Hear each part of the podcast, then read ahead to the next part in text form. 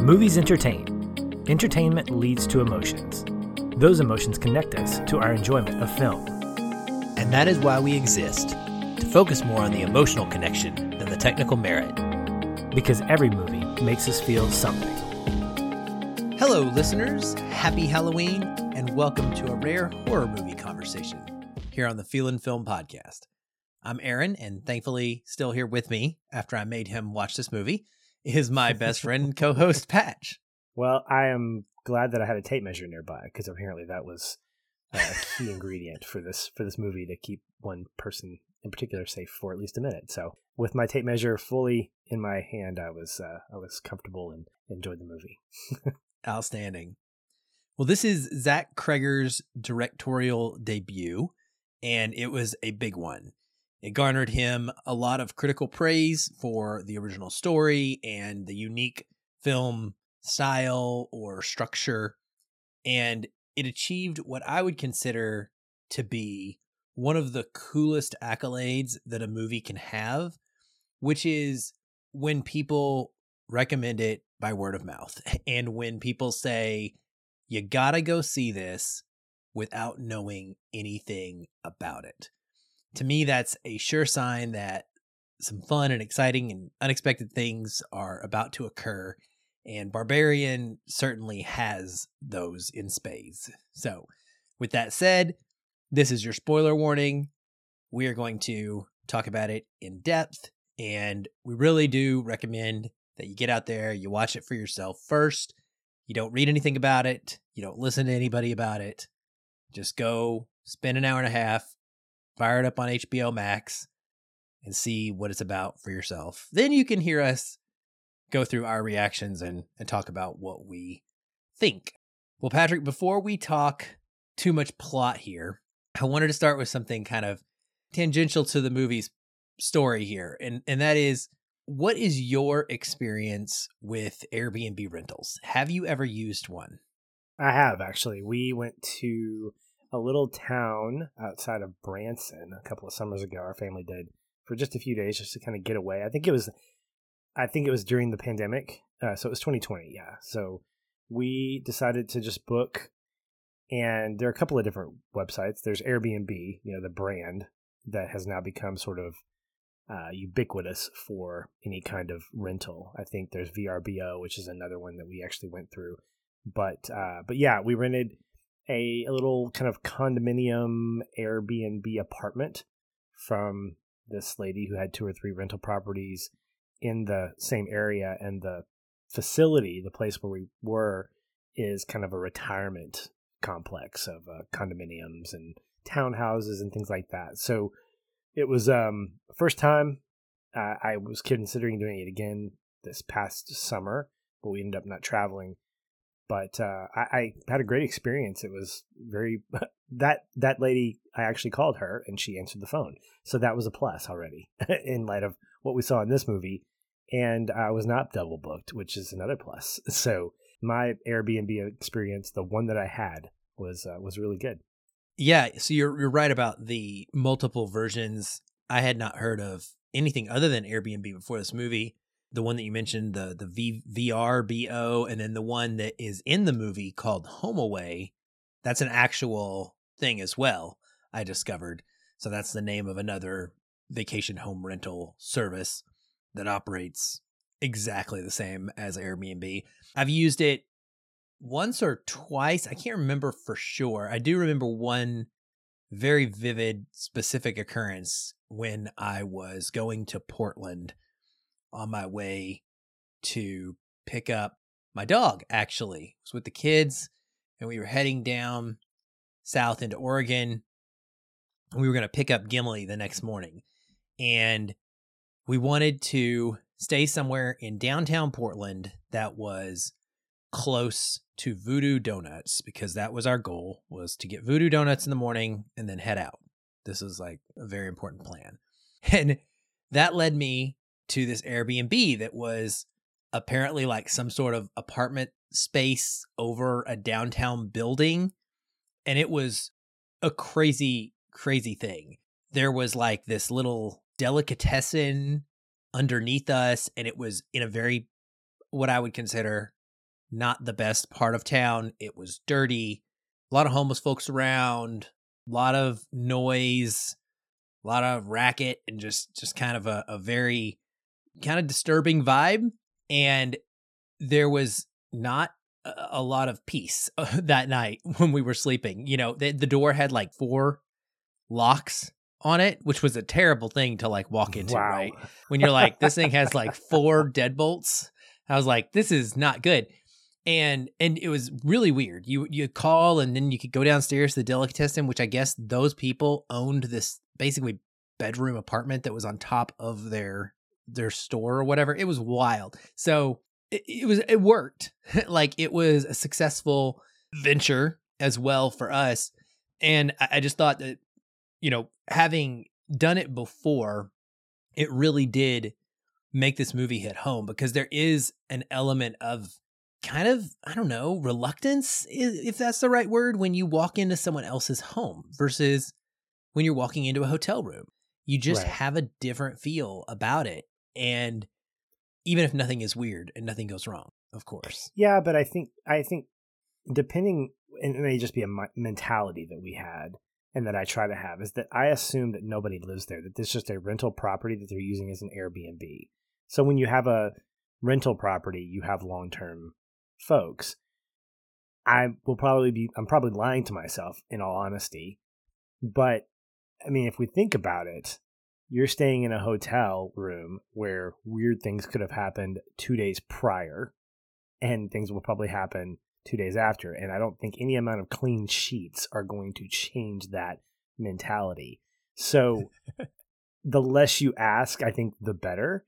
And for us, I think the security was that the person we were renting from, the great thing about some of these places is they, if they have other properties, they list those as well. And you see the areas they're in, you see what it's around. And so there's a lot of kind of what you call digital curb appeal to some of these places. I would never in my life I was about go to say to a place in Detroit out of the curb desperation. Not no, there. No, and no. For- and here's the thing. I'm watching this movie and I'm trying to figure out, because I, I go into it much like most people should, with really no premise, no understanding. This this reminded me, when you recommended this to me a couple of days before, I was only thinking about One Cut of the Dead. And I was like, that was an amazing movie experience. So I fully trust you, and I'm willing to deal with the gore and the, the horror. I, I mean, the saggy boobs, I think, were the worst thing about this for me. So I think you've got such a great kind of premise here. And so I was looking for little things. So, for instance, and I don't want to get into it quite, you know, I'm going to follow your lead on this. But, you know, when she goes into the house and she goes to the bathroom and she comes back and she looks around, and I thought, something in my head was like, what did the did the room change? Is it a different kind of room? What's what's the deal with this house? And I was kind of making up things, like, so I rewound it just to make sure, okay, it's the same room. So that's not the thing, that it changes all the time, although that would be kind of cool. You know, what is it about this house that's kind of kind of crazy? But I, I don't think about that in my Airbnb experience. I think, okay, yeah, this is a cool place. I don't expect things to change. However, if we do an Airbnb, or at least if I do one by myself, if I'm traveling somewhere, I'm probably going to have those thoughts. So thanks a lot for that. Yeah, I'm not going down the basement for toilet paper. I'm just going to deal. I'm leaving it's, the house. I am leaving that. the house. Leave the house. You have keys. You have a car. Just leave. There were fifteen times in this movie I was like, no. When did you get a conscience and say, let's rescue this guy? No, go. Save yourselves. Save yourselves. Anyway, yeah. That's the common horror movie thing. Well, I want to talk about it in parts as much as we can. I want to start with the section, the first section, because the movie very distinctly is shot in three separate kind of ways, two of which overlap each other.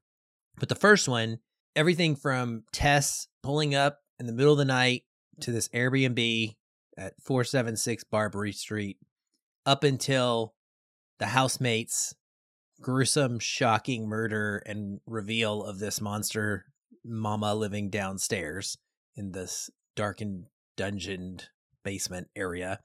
That's all one kind of self-contained story. And for me, that whole section felt, it, it wasn't a horror movie, it was a thriller.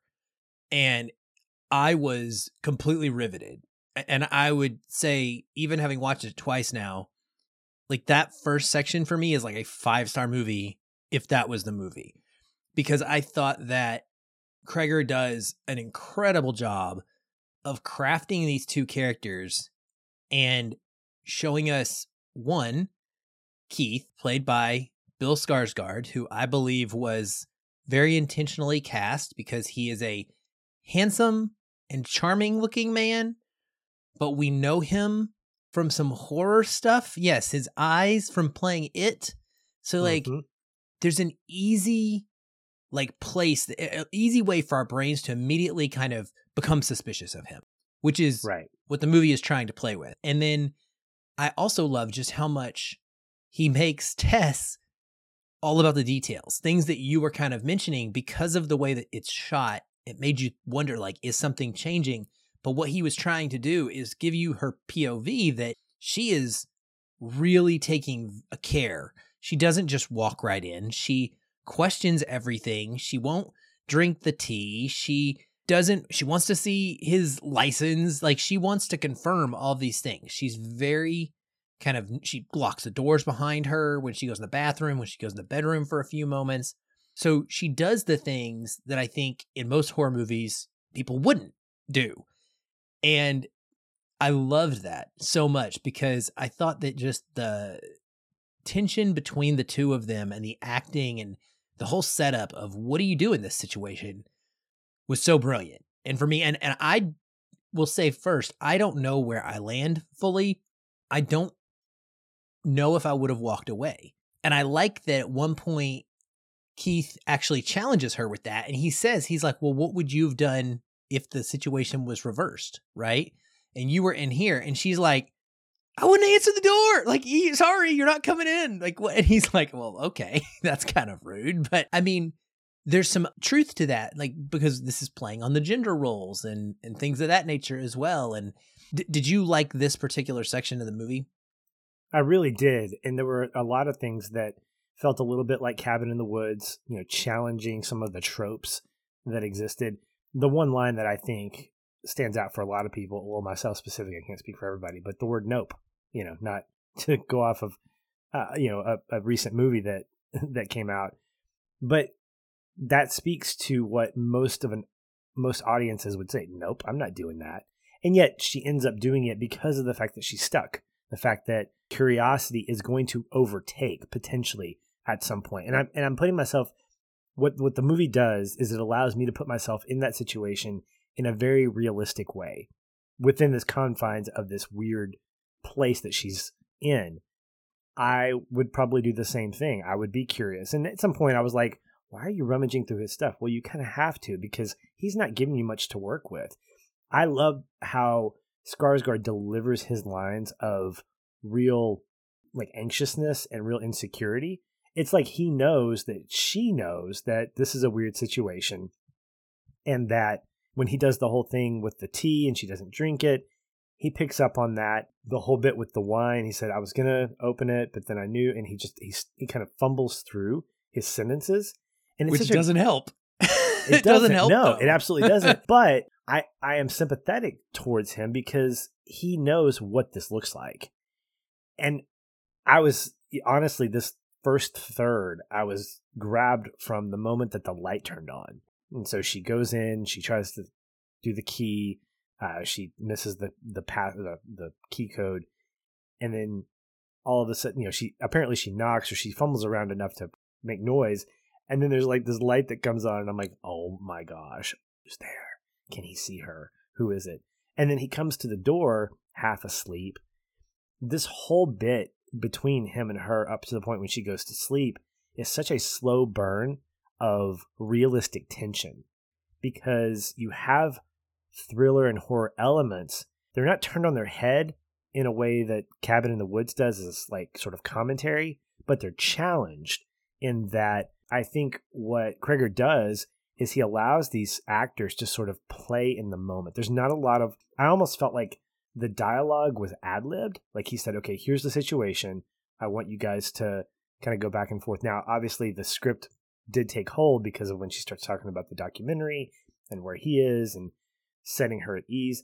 But you know, at any given point, he may do something because he's one, a guy, two, he was formerly Pennywise the Clown. He also has the same character or a similar character in the uh, the Hulu series Castle Rock, which is loosely, it's based on, you know, this, you know, it's set in the world of all these stories that Stephen King has written. And he's got this sort of half sympathetic, half creepy look. And you're right, it's the eyes. Skarsgård's eyes, I think, could make you go, do I trust him? Do I not? And he never gave any, any indication outside in the actions that he took that he was in any way trying to manipulate her. And I think that speaks to just how he looks and his acting ability and how he can deliver a line of dialogue. And so seeing them together, I love the fact that the movie itself challenges nighttime being the scary time, because even in the day, that's when she gets stuck in the basement. And I'm like, oh my gosh, don't go down that tunnel. The tunnel's dark, yes. And all these little little elements that play into it, like it gets you asking what happened here, what's going on. And I, I mean, that's just, it's a great movie. It's a, it's a great movie formula for any kind of scary movie. What happened here? What is this all about? And so, yes, I absolutely agree that this section itself is definitely five-star horror thriller material because of the potential that it sets up uh, later in the movie. Does it pay itself off? We'll get there. But I think that for the most part, the characters in this leading up to that jump scare of Mama, and I'm like, wow. Like that in itself could have almost been like an episode of like the Twilight Zone of exactly, or, or and I think that's what makes it great and why it feels like such a jarring jump to the next section and why this feels like it's, oh, it's like not three separate movies, but they're like tonally all over the place. The question we ask ourselves is how do they work together? Because it's still a cohesive story. And I was reminded a lot of um, Full Metal Jacket and how it has mm-hmm. seemingly two distinct parts, but as Matthew Modine would tell you in our interview, it's not. It's all seamless. It, it, well, it's not seamless, but it all works together with an underlying theme. And so I think if I, when I, w- I will probably watch this again for just knowing where all the jump scares are, because you know, for me, it's like when when is it going to happen? Going through it the second time, I'm going to look for some of those threads throughout the movie to see kind of how it all ties itself together. Yeah, that's a great observation to have, is that you want to observe things closer, I guess. Yeah, um, I, yeah. I, I got to do that, you know, because I saw it once in the theater, completely no idea. I just saw some other critics that saw us before us here in Seattle who were raving about it. And I was like, all right, you know, I don't give a lot of horror movies a chance, honestly. I'm very, very picky and specific about them. But I said, okay, I heard that it's kind of got a vibe a little bit like Malignant, and it does. And so I gave it that shot, and I really enjoyed having that communal, just what the heck is happening experience. And then when I went up to play board games with my family yesterday, and we were going to decide to watch a movie, I was like, we got to do this, because they have a home theater that they built with a huge projector and theater seats. And so we all gathered in there, and I just sat there and observed them watching it. And it was a joy because they were being in almost like your own version of a, of a theater at home. They were talking through their feelings as it was going. And I was just giggling the whole time, right? They were like, no, the code, this and this, and oh my God, don't do that. And then early on in the very first section, uh, one of my friends, he said something about, when she discovers the basement, his first thought, he said, wow, you know, there's some more square footage there. And I, I was just holding my tongue because I was like, that's going to come up later. You know, like he's going to just wait. But um, but all those details I got to really pay attention to. And it's fascinating because I mentioned all of the ways in which during that initial interaction, she's so careful. And then she lets her guard down. They start to kind of like each other a little bit. There's this moment where you think, uh-oh, is he going to stay in the room? Is he going to go out of the room? And nothing happens. Everybody's smart about this and doesn't like push it. Next day comes. She's a little late.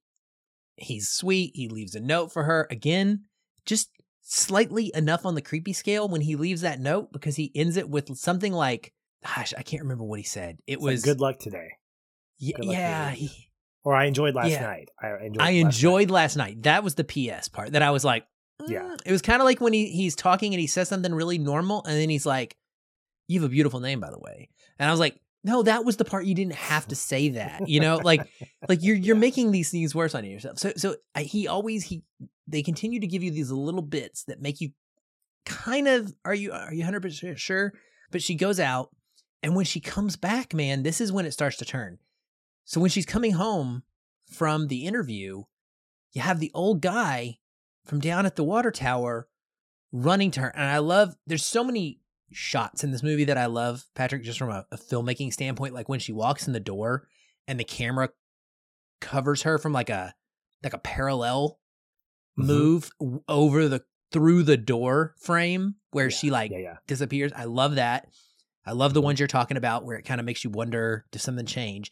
And I love this one where she is facing the door, and in the background, blurred out, we can see this very faint little form, and it looks like it's slowly getting closer and closer and closer. And as he comes into focus, he's just screaming, "Hey, little girl, you come out of that house. Hey, little girl." And it's like, what? Of course, what would you do? You would run in the house and hide, yeah. right? Yeah. That's terrifying. And it plays with that because obviously mm-hmm. he's trying to help her, but he's doing so again in a way that she is perceiving. Yes. In a dangerous way. Yeah. Perception is such a big deal in this first part of the movie. The way she looks at things. And I think you're right. The way it's shot gives us her genuine perspective of the danger of it. So the movie starts with this pouring down rain. There's nothing worse than a dark and stormy night. I mean, that's how all old school horror stories start. It was a dark and stormy night. Yes, it was. And I forgot the code. And then when I got the code, there was no key in it. And that, and I'm I'm wondering at some point, is she going to get stabbed on the porch? What's happening here? So by the time we get to that second, to that day, this is again, this is where the challenges of perception come in. This is daytime. I would expect this dude to be running to her at night. And the fact that it's like, what, noon or two o'clock in the afternoon, and this guy's running. The fact that you can create tension at that time of the day, I think, is fantastic. The fact that the house is quiet makes it more intense. And all those things work together to create that build up to the basement. And we've seen that trope where the door closes and locks. And so she just says, nope, I'm putting a chair there. I'm not going to have that. And I'm, I'm asking myself this whole time, like, all right, if I get into a situation like this, it will never happen, by the way. I'm going to always be around people. I'm never going to be alone again. But if I ever got into my situation, I'm going to have a backup set of keys. I'm going to have a garage door open. I'm going to have multiple ways in which I can get out. I'm going to have a door slightly cracked if I go to an Airbnb. First thing I'm going to do is crack a window. So that way, in case I get locked out or locked in. All those things are so great. And seeing how she navigates that, I find it difficult, but not unrealistic in how she gains, I guess, confidence to start exploring.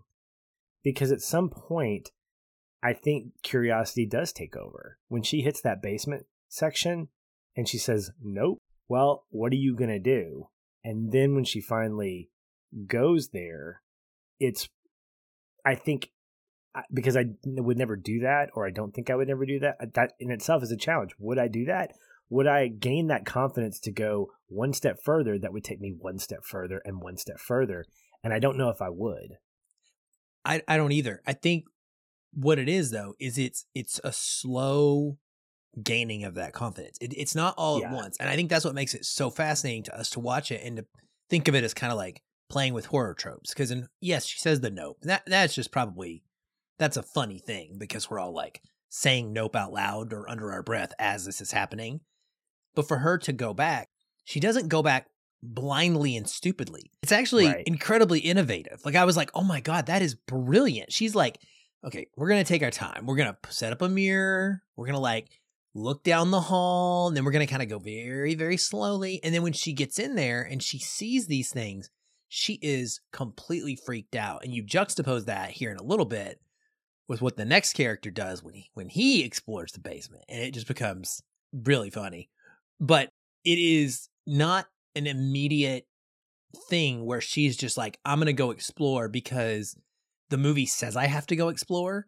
It is does feel like she builds upon this genuine curiosity, and she does it safely. And it's not until she hears Keith's screaming or calling out lightly at first that she starts to venture into the deeper, darker areas, yeah. which at that point, it becomes, I think, more about her morality. And I want to talk about that a little bit later and how that shows up in a couple different places. So when we get into this, she goes down this hallway. And it is just, it's, it's so well designed because it's just like layer upon layer of creepy, and it just gets worse and worse. And you're like, w- when it opens up, Patrick, and you see the stone arch going down, that's when I was like, nah, the rest is yeah. nah, but this is extra nah. Like, uh-uh, not, I'm not going down. Like I was on a level at one point, like I, Flat. With a light behind you, by the way. With, with a light. You should you go still down see that the stair. Yeah. Yeah. Yeah. This is mm-hmm. Nathan Drake stuff right here. We're not we're not going, you know, we're exploring tunnels now. No, no, no, no, no. I'm staying level where I can see a, a light that I can run back to. And if I have to bust a mirror to get there, I'll do it. You know, there's no, exactly. there's no, the map is over now. We're in the underworld. Exactly. Yeah.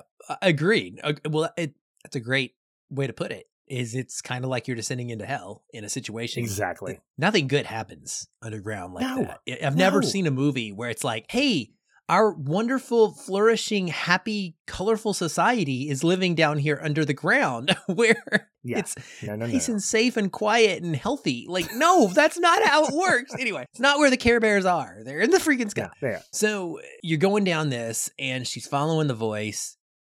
How did you react to this moment when he comes know.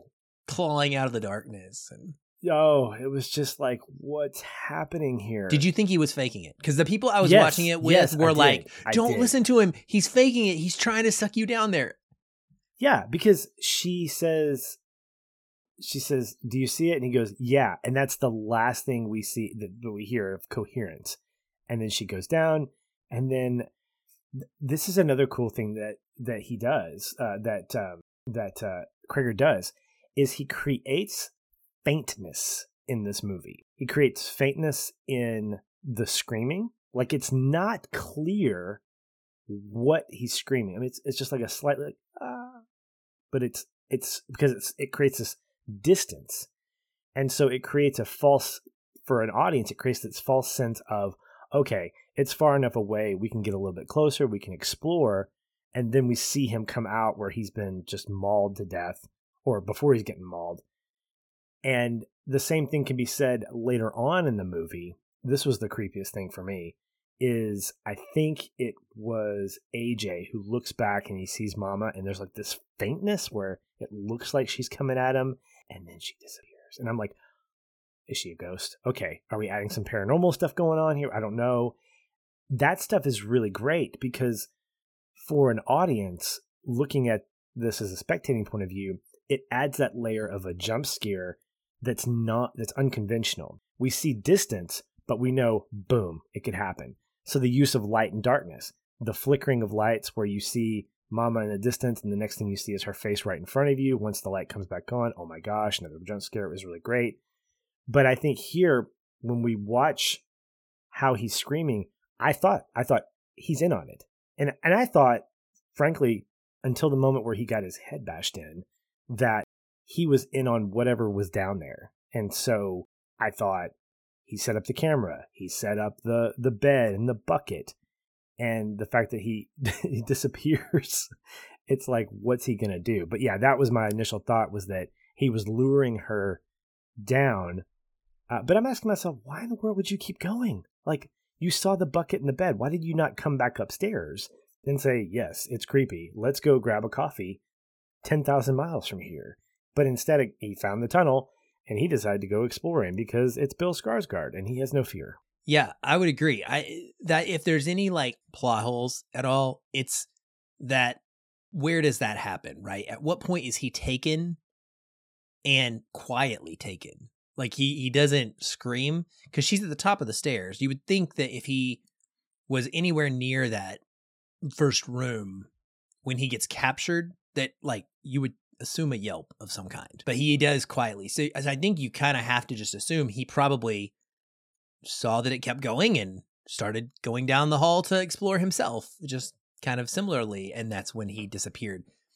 But yeah, it it is so sudden. And it's one of only, I think, two major gory moments in the whole movie. Yeah. That, and then ultimately the, the final kill in the movie. Um, and boy, is it visceral. And it just is. I mean, it's, I, but I love that because it is not in your face over and over and over. It built, it's built up to, and it is a true shocking one-timer of a thing. And then of course it's kind of lightened immediately because the movie jump cuts and all of a sudden it's the California coast. It's a nice, beautiful sunny day.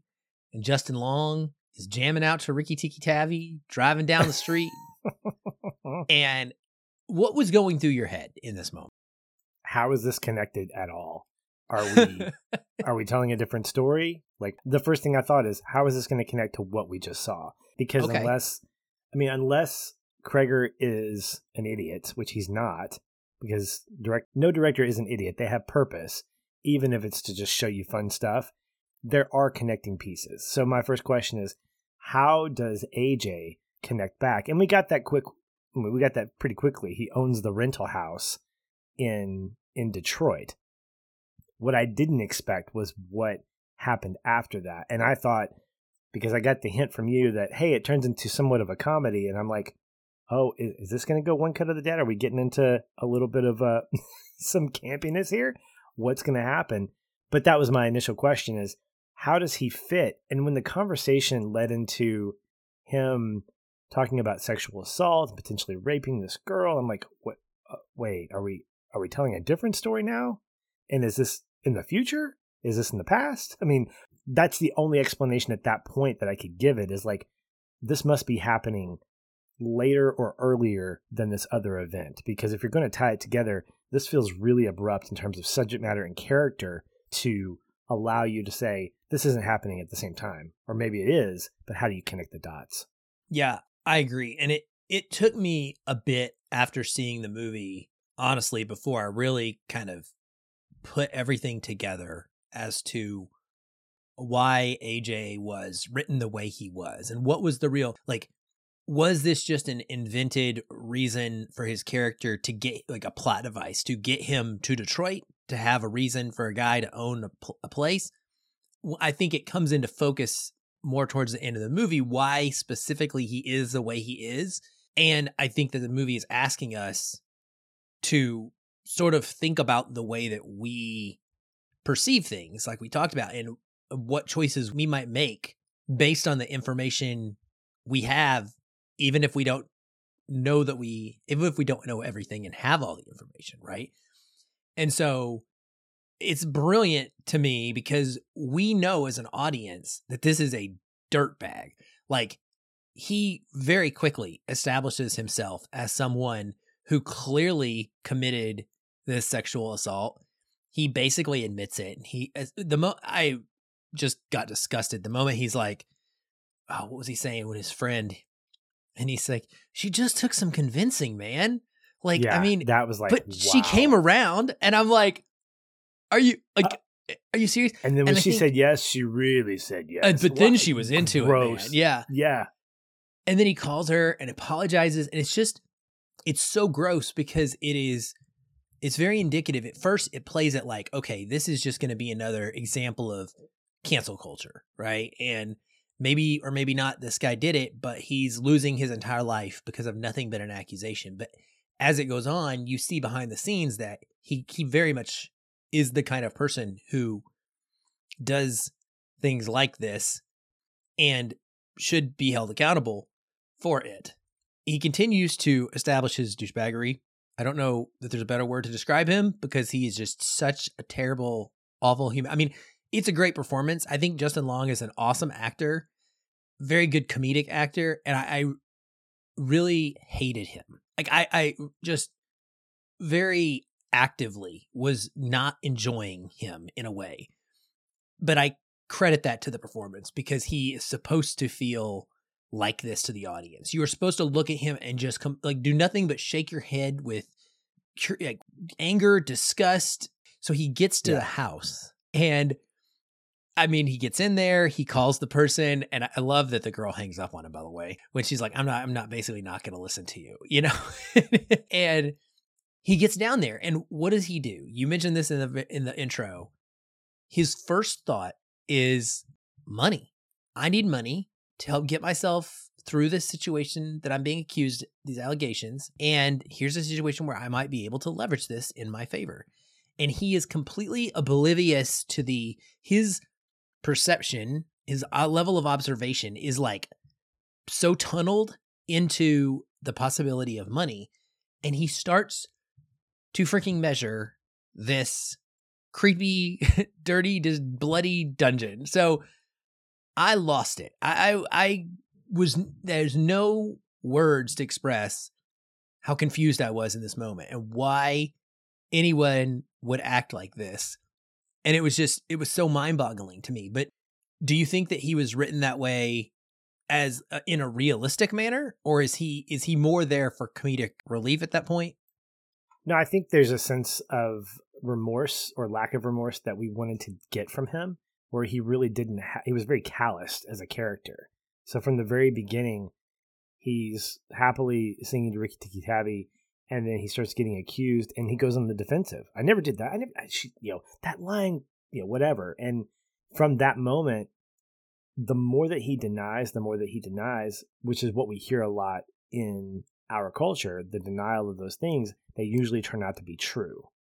Like, why would a woman, and I'm speaking just sort of generalized, why would a woman accuse a man of rape if it didn't happen? Now, there are examples of that that have. But the narrative has generally been if the woman is accusatory, then there's probably an element of truth that lives in that. I'm glad we didn't go too deep into that because that would have deviated from the story that we're being told.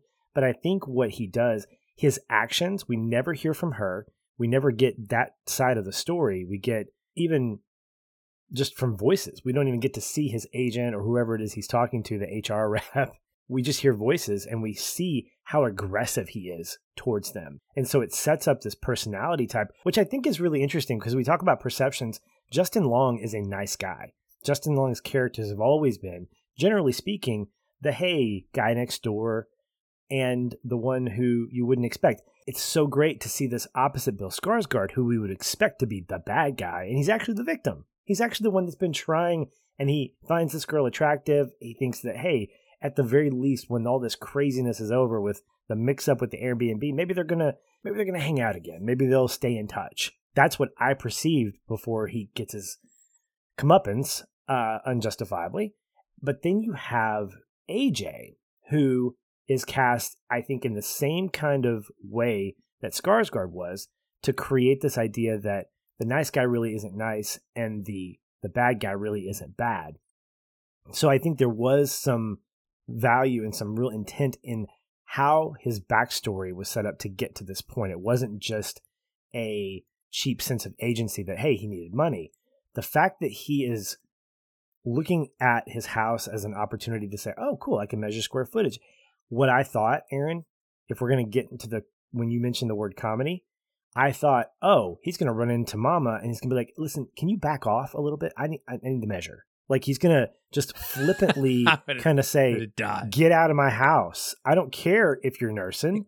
Get your Are naked you paying? Boobs. sag- yeah, that's what I thought was going to happen. And and I'm glad it didn't. I'm glad that it sort of teetered back into the world of thriller horror because you either have to go that extreme or you have to stay pretty tight. And so when you look at it from that perspective, A J's motives and A J's actions are very consistent with his character. So would he have reservations going down to the basement if he's that desperate? If all he's been thinking about is how do I get out of this? How do I clear my name? How do I find the money? I mean, I would imagine that you're going to do anything and you're not thinking about the horror tropes of the horror movies that you've seen in the past and like, don't go down there. So when we get to that point, there's a sense of like amorality that we see in him where he doesn't care.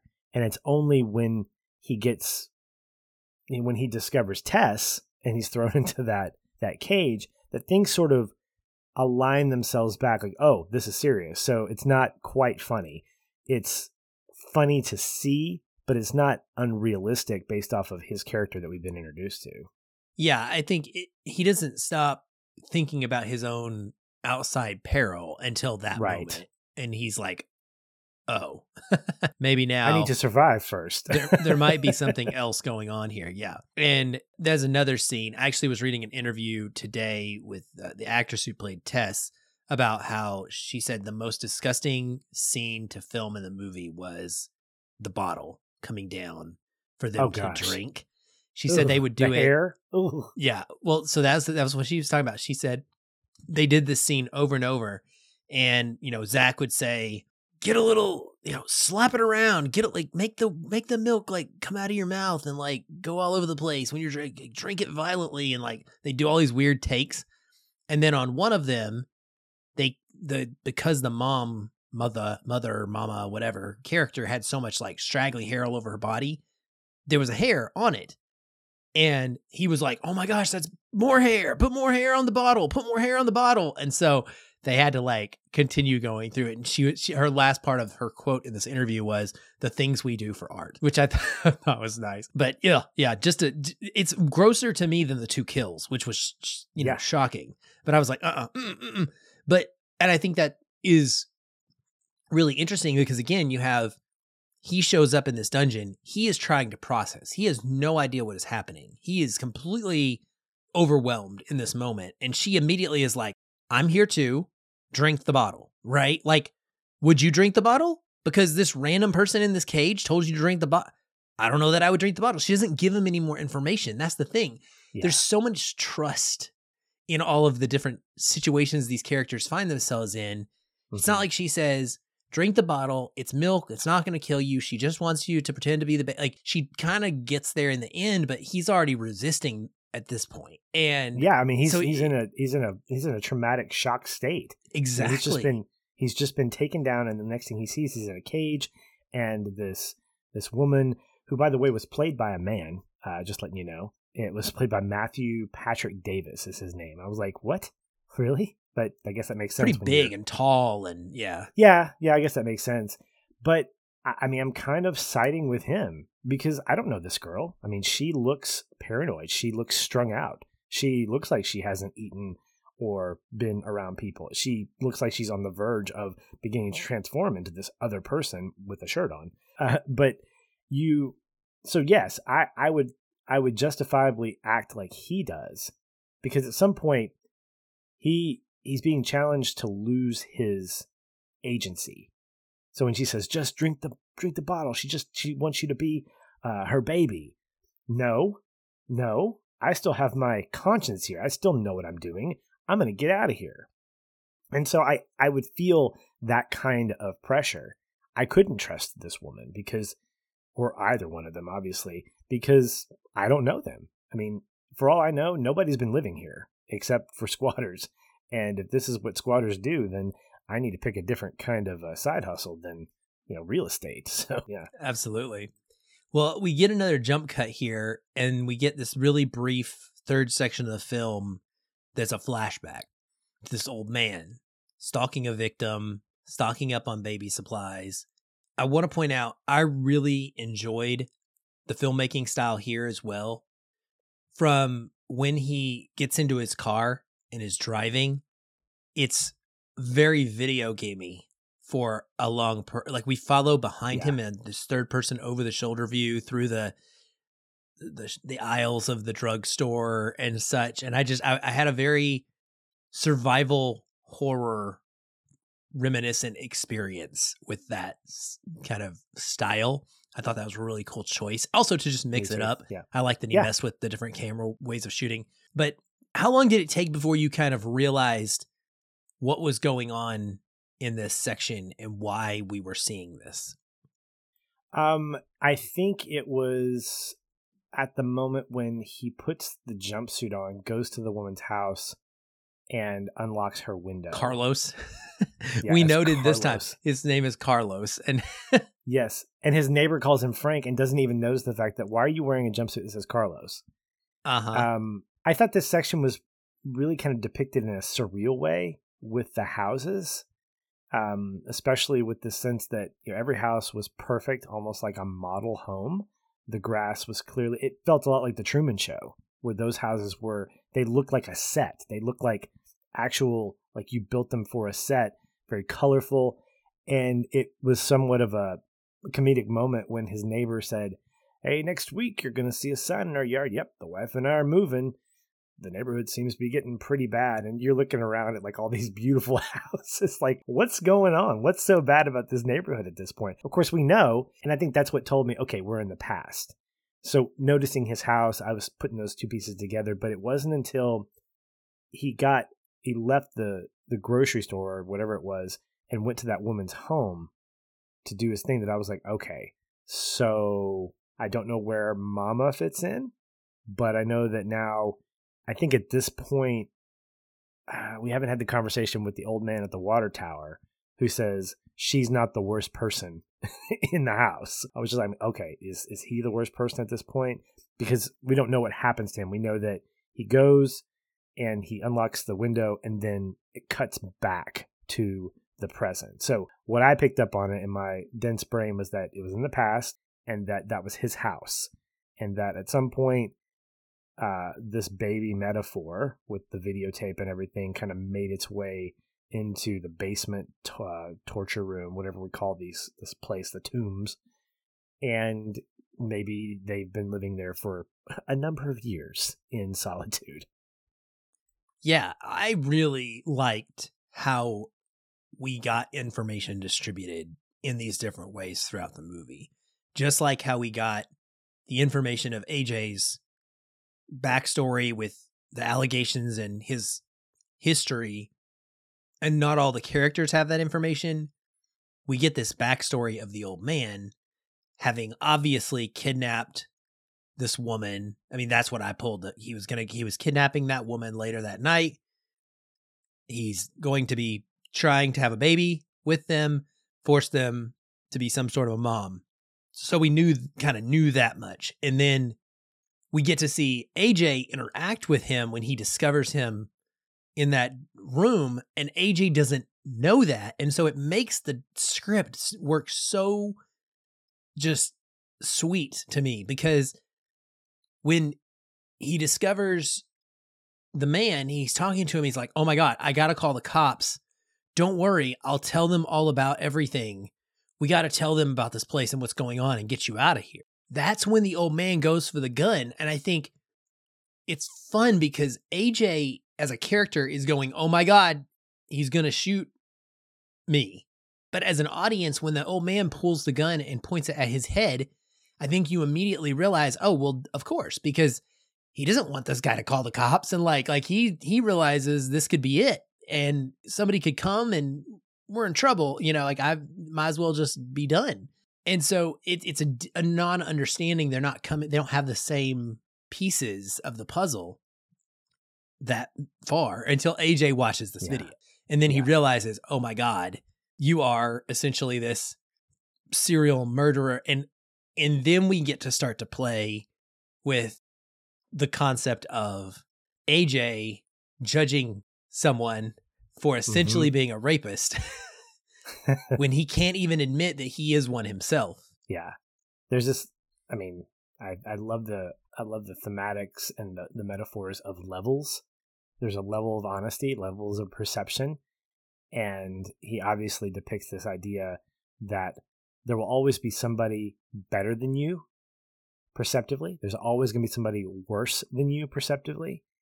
And as human beings, we tend to lean into any comparison we make is going to be towards someone who is worse off. Oh yeah, well, I may be a rapist, but at least I don't bring women into this basement and videotape them while I do whatever. And that's the other thing that I found interesting, Aaron, is that we don't know, we hear, but we don't know exactly what happens. I, I believe he kills. But what we find out from that backstory from the old man is that it wasn't just repeated serial killing. It was this opportunity to have a baby, and then that baby grows up to be a mother and who has a baby, and that mama is a product of this, which is just sick in the head. And so is it gross? Absolutely it is. But coming from the man who is constantly denying the fact that he's the victim here, that he didn't do a thing, except when he confesses to his friend, he actually did all that stuff, and it's terrible. It's very interesting to see that there's always going to be some kind of deviation human humanistically of, well, at least I'm not like this guy. At least I'm not worse off. Yeah. And so therefore mm-hmm. I should get I should get a lesser punishment. I should be seen as a better guy. Maybe not the nicest guy, but a better guy. When in actuality, rape is rape. Whether it's consensual or not, rape is rape. It's defined. It's forced on a woman. And you can't get away from that. The law says this is what it is. And in the minds of the people, the same thing with like child uh, child abuse, this idea of sexual, uh, child sexual, whatever, sexual predators, when they go to jail, they are isolated. You know why? Because there are murderers and robbers and drug dealers and all these people in prison, but they all have one common enemy. And you know what that is? Sexual predators. Sexual predators get, it doesn't matter. If you are perceived as a sexual predator, if you're convicted, those folks in prison are not going to see you any other way. And I think that there's a sense of morality that we all live with. And it's a sliding scale, unfortunately. There's not a justifiable, like, yep, everybody who does this should get this punishment because there's going to be a circumstance. And I think A J represents that sort of sliding scale of, at least I'm not like that guy, even though I did that. And even that I'm justifying as, oh yeah, it wasn't really that bad. When in actuality, you're about as bad as this dude. You just didn't stab a girl. And I think he knows it. And I and I, I believe that that's kind of Cregger's intent, is giving us a character who is a celebrity being accused of these things is not new. Like this is happens quite a bit. It feels like in the last decade or less half a decade or so, we've seen this happen. And I, I love the tellingness of the monologue, or not the monologue, but the, the dialogue that A J has when they get to the water tower later, because you know he basically is admitting it, but just is afraid to own it. He says, I don't know if I'm a bad person. I mean, I might be. I'm a good person. I just did a bad thing. I can't change what I've done. I can just try and fix it. He goes through like levels in this one brief moment where I think he knows, right? And, and we'll talk about, I mean, it becomes pretty sealed after this, what he is. But I think it's indicative of the way that a, a person who maybe does these acts isn't doing them with the full knowledge. He's not like this old man. Like he isn't probably preying on people, but he is taking advantage of a situation. And like you said, he there's a le- he sees that as a level below, and then it, there's a, a ability to justify that, which he's trying to do, and he's trying to reconcile justifying it with that that deeper morality within him that knows that yeah. he did something wrong, and it's yeah. it's a conflict. It is, and I think it's really brilliant how the the way the movie is set up, there's such a great visual metaphor with this house that is like a whitewashed tomb, as like the Bible would say the the Pharisees are. On the outside, you look great, but on the inside, you're all kinds of messed up. And look at the house. The house looks good compared compared to the houses around it, even though it's in a crap neighborhood. And then inside the house, it's cute, according to Tess. Like she describes it to, um, I don't remember who it was, Bonnie, the interviewer, who says, you need to get out of that neighborhood. And I'm like, yes, you need to get out of that neighborhood, go. But as you get lower into the house, there are these layers of dirty, these layers of gross and ugliness that start to shine. The basement looks not so good when compared to the upper parts of the house. Then as you go deeper into the basement, Now you've got this room with a camera and a bucket and a bed. And I also love the dialogue here between between Tess and Keith, because Keith is, Keith is basically just sort of, it, it, it's a camera and a bucket and a bed. That's what you, you have those things in a basement. But and she's like, she's trying to convince him. And I'm like, explain to him what the camera is set up looking at this bed with the bucket next to it. It looks like a prison. And eventually, I think and she a bloody handprint on the wall. Hello, and a bloody that's handprint. Not normal. Yeah, which I, by the way, I thought the handprint sort of appeared. By the way, I was just again, my brain was like, was that not there a second ago? Merging but horror then you go, movies, exactly. But then you go down into the tunnels, and you see cages that you assume are for animals because there are dog bowls. When in actuality, knowing what we know now, it's probably for victims. And then you keep going deeper. And you see Mama, who is pretty gross, but she's not the worst part of it, morally speaking. Then you go deeper and you get to the root of that. And I think that it's such a fantastic visual metaphor of maybe how humans are, where we might look great. The celebrity that we want to just fall in love with. The Tom Hanks is out there. The whoever's. And when we find out they've done something wrong, it like breaks our heart. You know, we, we want to believe that the guys that play the nice guys on television and in movies, that's really how they are in real life. When in actuality, celebrities are human beings just like we are, and they mess up. And sometimes they're not they're not forgiving. They have no forgiveness in their heart about what they did.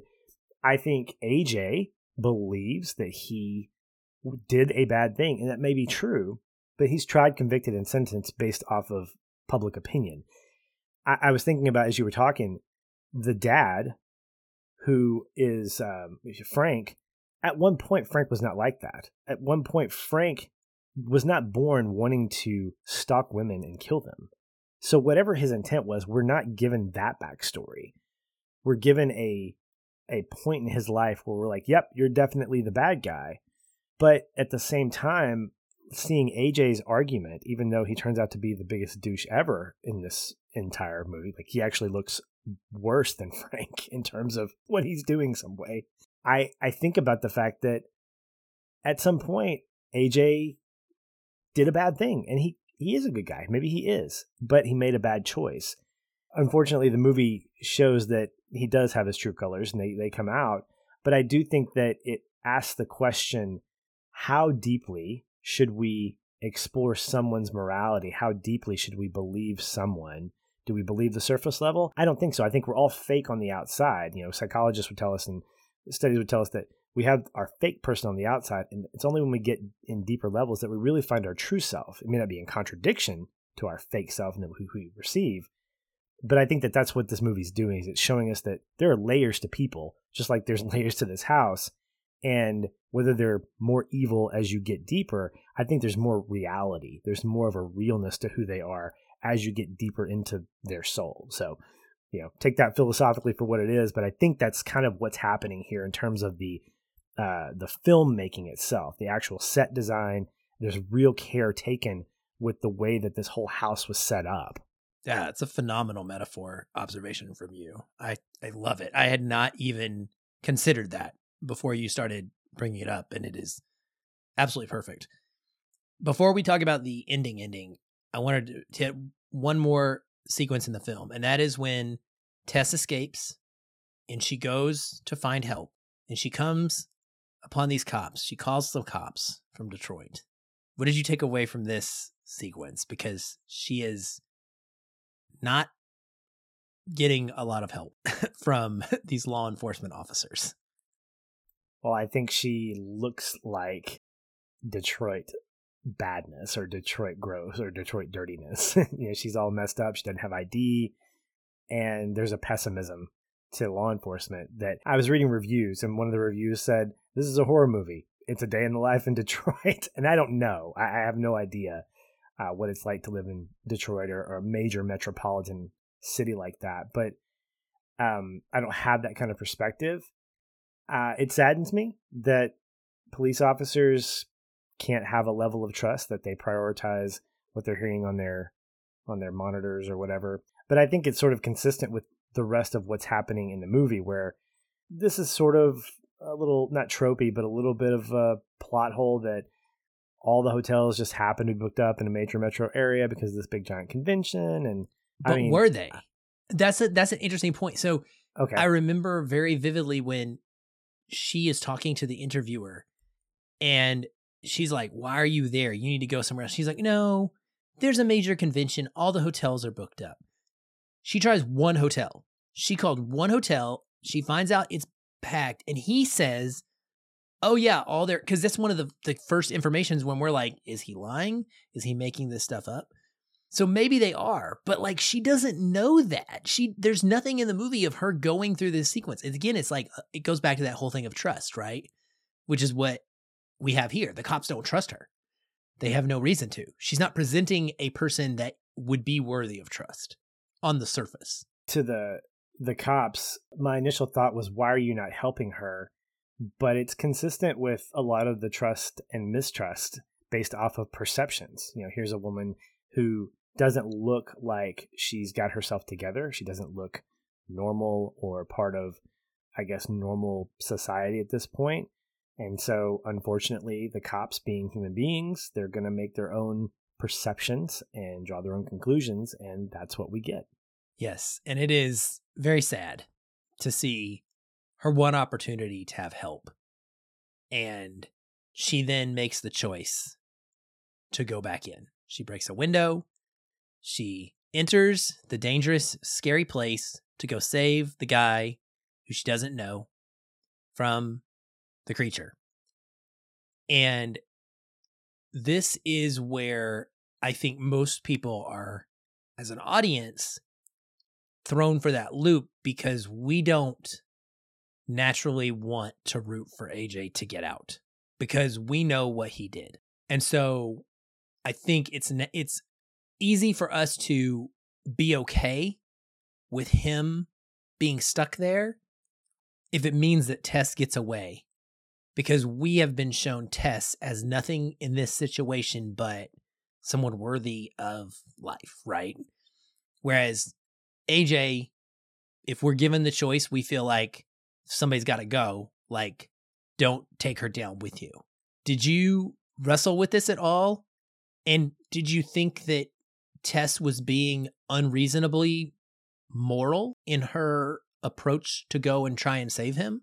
Well, I think where I struggled was the fact that I was never given any indication, as as I'm thinking through this. Initially, I was like, thinking, there's no reason for you to go back for this guy.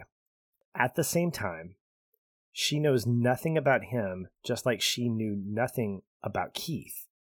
And if Keith, looking like he did, was the nice guy for her, then I think she sort of wanted to justify or redeem herself by being able to rescue him.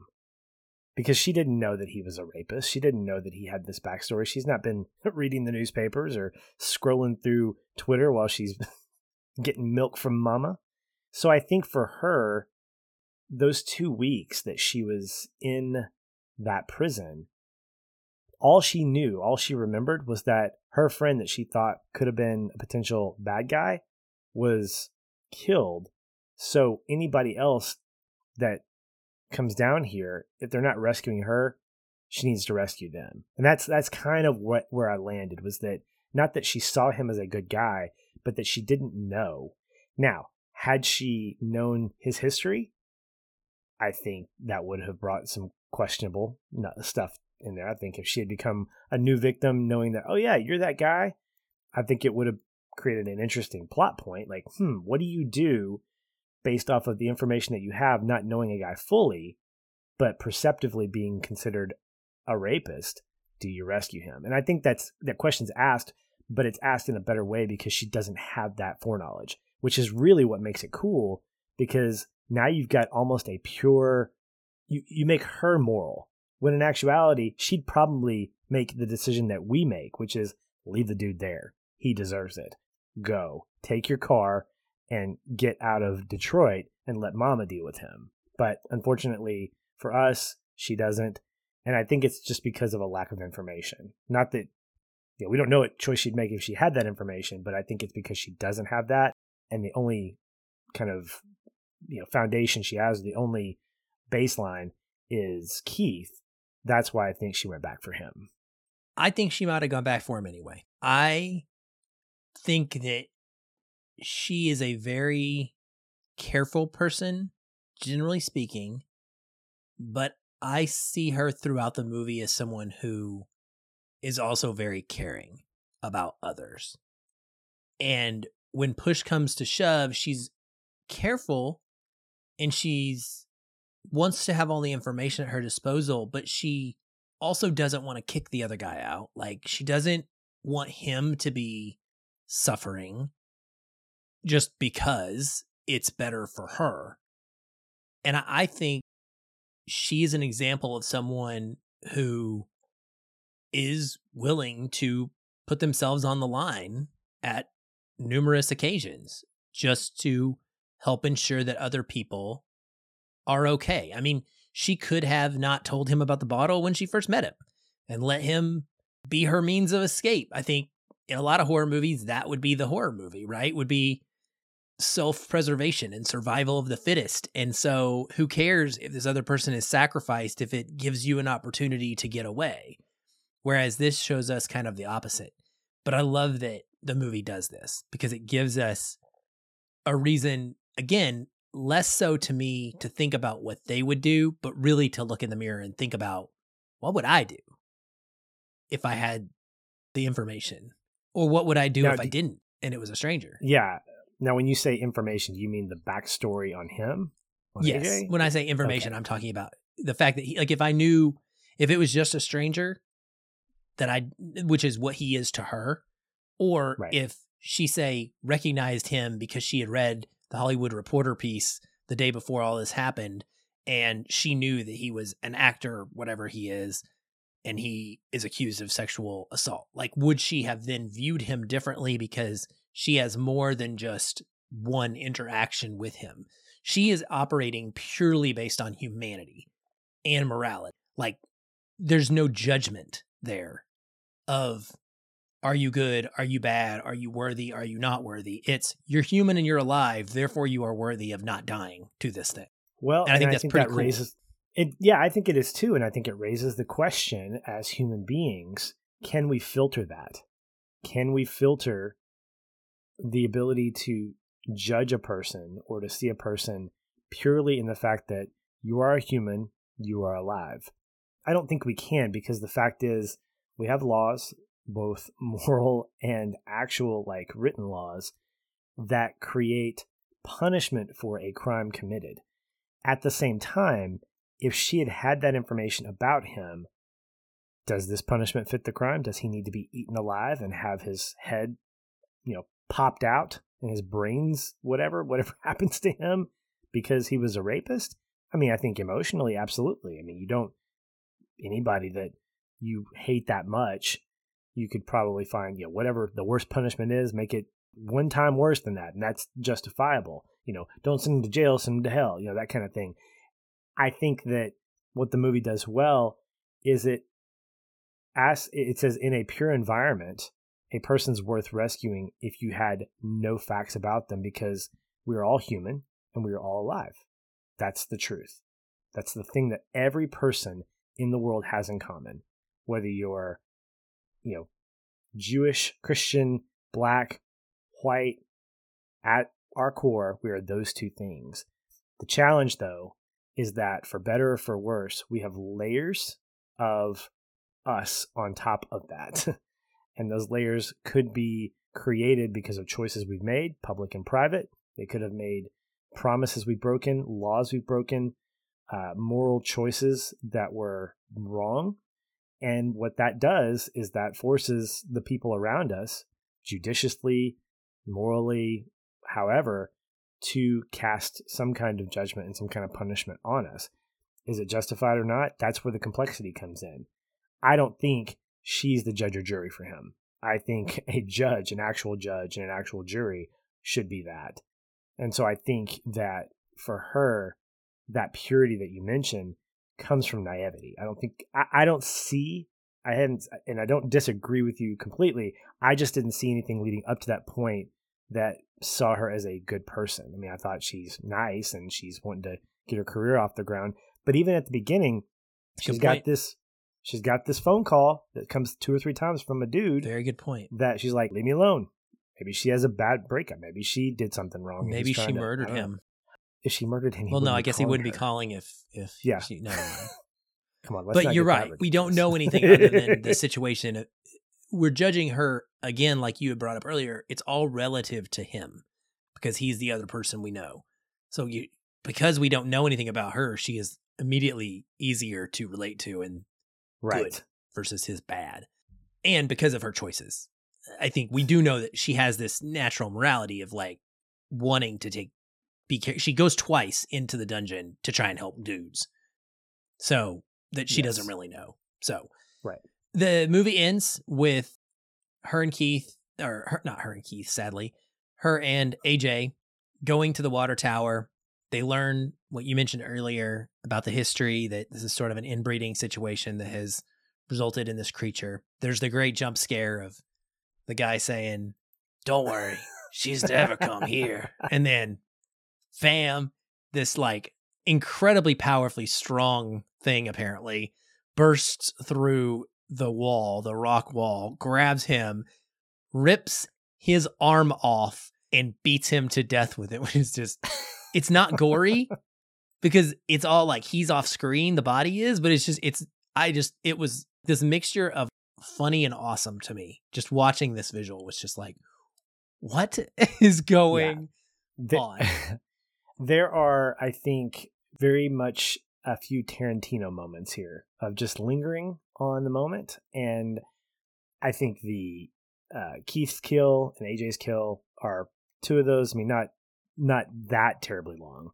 I mean, they're long enough, but they're they're they're hinting at a Tarantino length kill. This one, the the one with the arm, was like, okay, you've killed him. I think he's dead. You can stop hitting him with his own arm. And I'm glad that it. I mean, it didn't show anything, but, you know, I'm like, enough is enough. You know, you've given him a hand and also an arm at this point. So stop doing that. And and then we move forward. Yeah, absolutely. And they they go up in this water tower, which this is one of the one moments in the movie where you're like, no, that's the horror movie thing to do. Why would you go up? Like, I know that they can't run. So there is at least a normal like plot element to why they can't just run down the street and get away from it.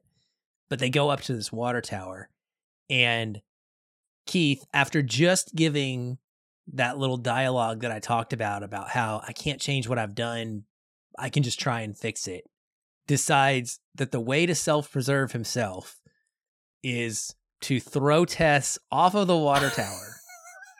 So that the monster, and this is the moment where, this is one of the moments where when you're watching it with people who've never seen it before and you have, it's a joy. Because I just turned. I didn't even watch the monster. I just looked at them and their faces. And you get to see the same thing that we did when we had it the first time, right? And you're just, your jaw, with the shot of her jumping off the tower with her arms wide open to go do the catch and the barrel roll, it's glorious. It is so stupid. And just so awesome. And it's great. And and the whole... saggy boobs just flying. It's just so great. And the way it ends with her catching him and him coming down. And this is another, like, even when he gets there, he gets, he tries to help Tess up. He's like, oh, good. You're okay. And he tries to gaslight her. He says, you started to slip and there was nothing I could do. It's so and, terrible. And then we get the kind of, I think, moment we've all been wanting, which is we get his death in a very gross, gory, eyes popped out with the thumbs and then skull literally ripped open into two halves. Oh, I don't even, it's disgusting. Did you have sympathy? I, I not for A J. I don't think there's even a question. I don't think anybody had sympathy for A J. Did you have sympathy for the monster when she shot the monster, or did you kind of wish she wouldn't? Or, or, or were you, you know, how did you feel about that? There was a moment where I think if I'd had more than just mama come out of her mouth, I would have more sympathy, because she never felt like more than that. And I know that we had the backstory, but it wasn't enough to get me to justify her death. The fact is, I go back to what Tess said to A J. All she wanted was for someone to be her mother. Otherwise, she's freaking out. And the fact that she's incredibly strong, that she can survive a fall like that, tells me that she's doing more harm than good in the world and that she needs to be taken out. It's a mercy kill. I don't think it's a murder. I think it's a mercy kill because the fact that she's never going to be normal.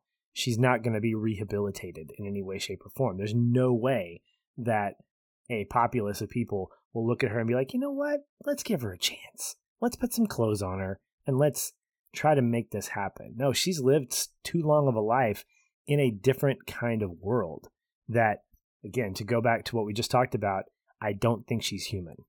That's what I think is a separator. If we knew nothing else about her, and this is the this is the thing, Tess knows as much about her as she does about A J, but she's learned more about A J based off of his actions. All she knows about Mama is that she just wants to be a mother, but I don't think she's human. I don't see, I don't think Tess sees her that way. And so to me, that's a mercy kill. I would agree one hundred percent. Based on the, the shot we get of her face, the one look we get from Tess, I think it's pretty clear. And, and we get like a moment of sadness from the mama who this whole time she really is. She never was the monster. She was created into this thing. All she is doing is acting on her instincts and what she has been created by this awful human, which is what the guy at the water tower is telling them, like he's the real monster. She is the victim in a lot of ways because she just is trying to have her baby because that is what she was made to be. Was right. Something that that's all that she can identify with.